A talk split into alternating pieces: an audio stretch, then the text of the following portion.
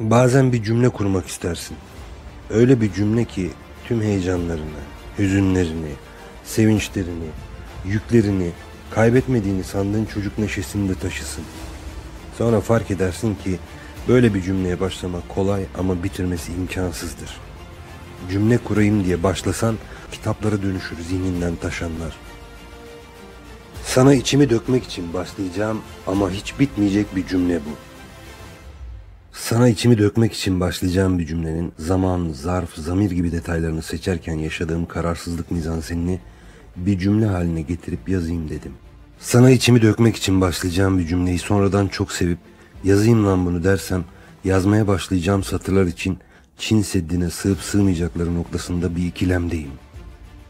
Sana içimi dökmek için başlayacağım bir cümleden gireceğim bir sokakta kaybolup hayatımın tüm kararsızlık anları arasında köşe kapmaca oynayacağım zanlı şiddetli bir baskı uyguluyor alık ruhumun basit şiirler yazısına. Sana içimi dökmek için başlayacağım bir cümleyle çıkacağım yolun bitip bitmeyecek olması ile değil de ne yöne gideceğimle ilgilenen ve buna sebep olarak isterse hiç bitmesin ama en azından tarafımız belli olsun diyen bir ruhum var benim. Sana içimi dökmek için başlayacağım bir cümlenin öznesi olmaktan korktuğumu düşünme ama karşıma çıkabilecek her gizli özneyi görmeyi ya da herhangi bir açık maviyi, sarıyı, yeşili içselleştirmeyi hatta belki hatırlamayı becerebilir miyim bilmiyorum. Sana içimi dökmek için başladığım bir cümlenin içinde aslında hangisinin daha önemli olduğuna karar veremediğim için hızlıca seçip koyduğum hikayenin diğerlerinden daha az değerli olabilmesinden değil ama diğerlerinin içerleyip gönül koymasından korkabilirim mesela.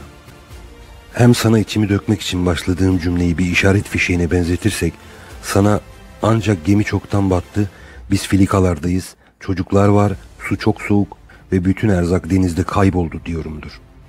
O cümlenin koridorlarında gezmekten hadi korkmadım diyelim. Kendi evimin duvarları gibi neticede. Ama bir süre sonra kamera zoom out yapıp yükselince ve yukarıdan bakınca bunun bir labirent olduğunu fark edebilme ihtimalimden de çekinirim.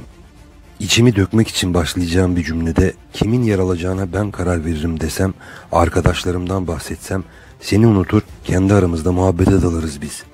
İçimi dökmek için yazmaya başladığım bir cümlede pişman olduğum bir şeyler yer alır diye düşünmüyorum. Ama unutmak için mesai harcadığım herhangi bir şeyi yeniden hatırlarım diye endişe edebilirim belki. Sana içimi dökmek için başlayacağım bir cümle beni elimden tutup okula götürür ama akşam çıkarken almaya gelmezse eve giden yolu değil de diğerini tercih edebilir miyim diye düşünürken bu tip kararları aslında hiç verememiş olmakla yüzleşir miyim bilmiyorum. 25 yaşıma girerken sulu boyayla duvarıma çizdiğim, içinde 25 yazan park tabelasına denk gelirsem bu kez onu hız uyarısı olarak algılar mıyım? Daha kötüsü algılamalı mıyım? Bilmiyorum ayrıca. Hayat dediğin şey tek yön biletle zaman yolculuğu. Hayata dair nedenler, nasıllar için belki de yalnızca varızdır diye düşünmüş biriyim ben. Çünkü hiç var olmamış olsaydım tüm bunlara da kafa yoruyor olmazdım. İyi ki insan olarak doğmuşum çünkü insan olmak kesinlikle daha iyidir diye düşündüm bir gün. Bildiklerimizin ne kadarını algılayabildiklerine bakarak renksiz, tatsız sayıyoruz yaşamlarını. Oysa belki de kelebeğin ömrü öyle güzeldir ki mutluluktan ölüyordur sadece bir günde.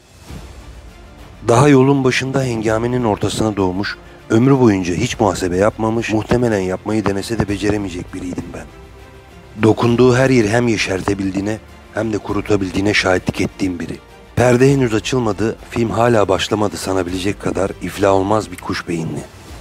Şimdi hayat aslında sıradan biri olduğunu fark ettiğinde başlar diye düşünen, bildiği her şeyi yeniden öğrenmeye çalışıyormuş gibi hisseden, cebinde hala umutları olan bir çocuk olduğumu söylesem kim inanır? Hem 20 yaş aymazlığımı hem 40 yaş farkındalığımı, Red Kit çizgi romanlarımı, en sevindiğim Beşiktaş gollerini, tercih süsü verilmiş mecburiyetlerimi tek bir cümleyle nasıl anlatabilirim ki? Sana içimi dökmek için başlayacağım bir cümlede kelimeler arasına virgüller koymayı beceremeyeceğimden ve sonuna nokta da koymak istemeyeceğimden emin olmak virgüllerle kuşatılmış bir hayatım olduğunu düşündürüyor. Etrafım sarılmış gibi hissediyorum. Teslim ol ve o elindeki noktayı hemen olduğun yere bırak der gibiler. Oysa daha anlatacak çok şeyim var benim.''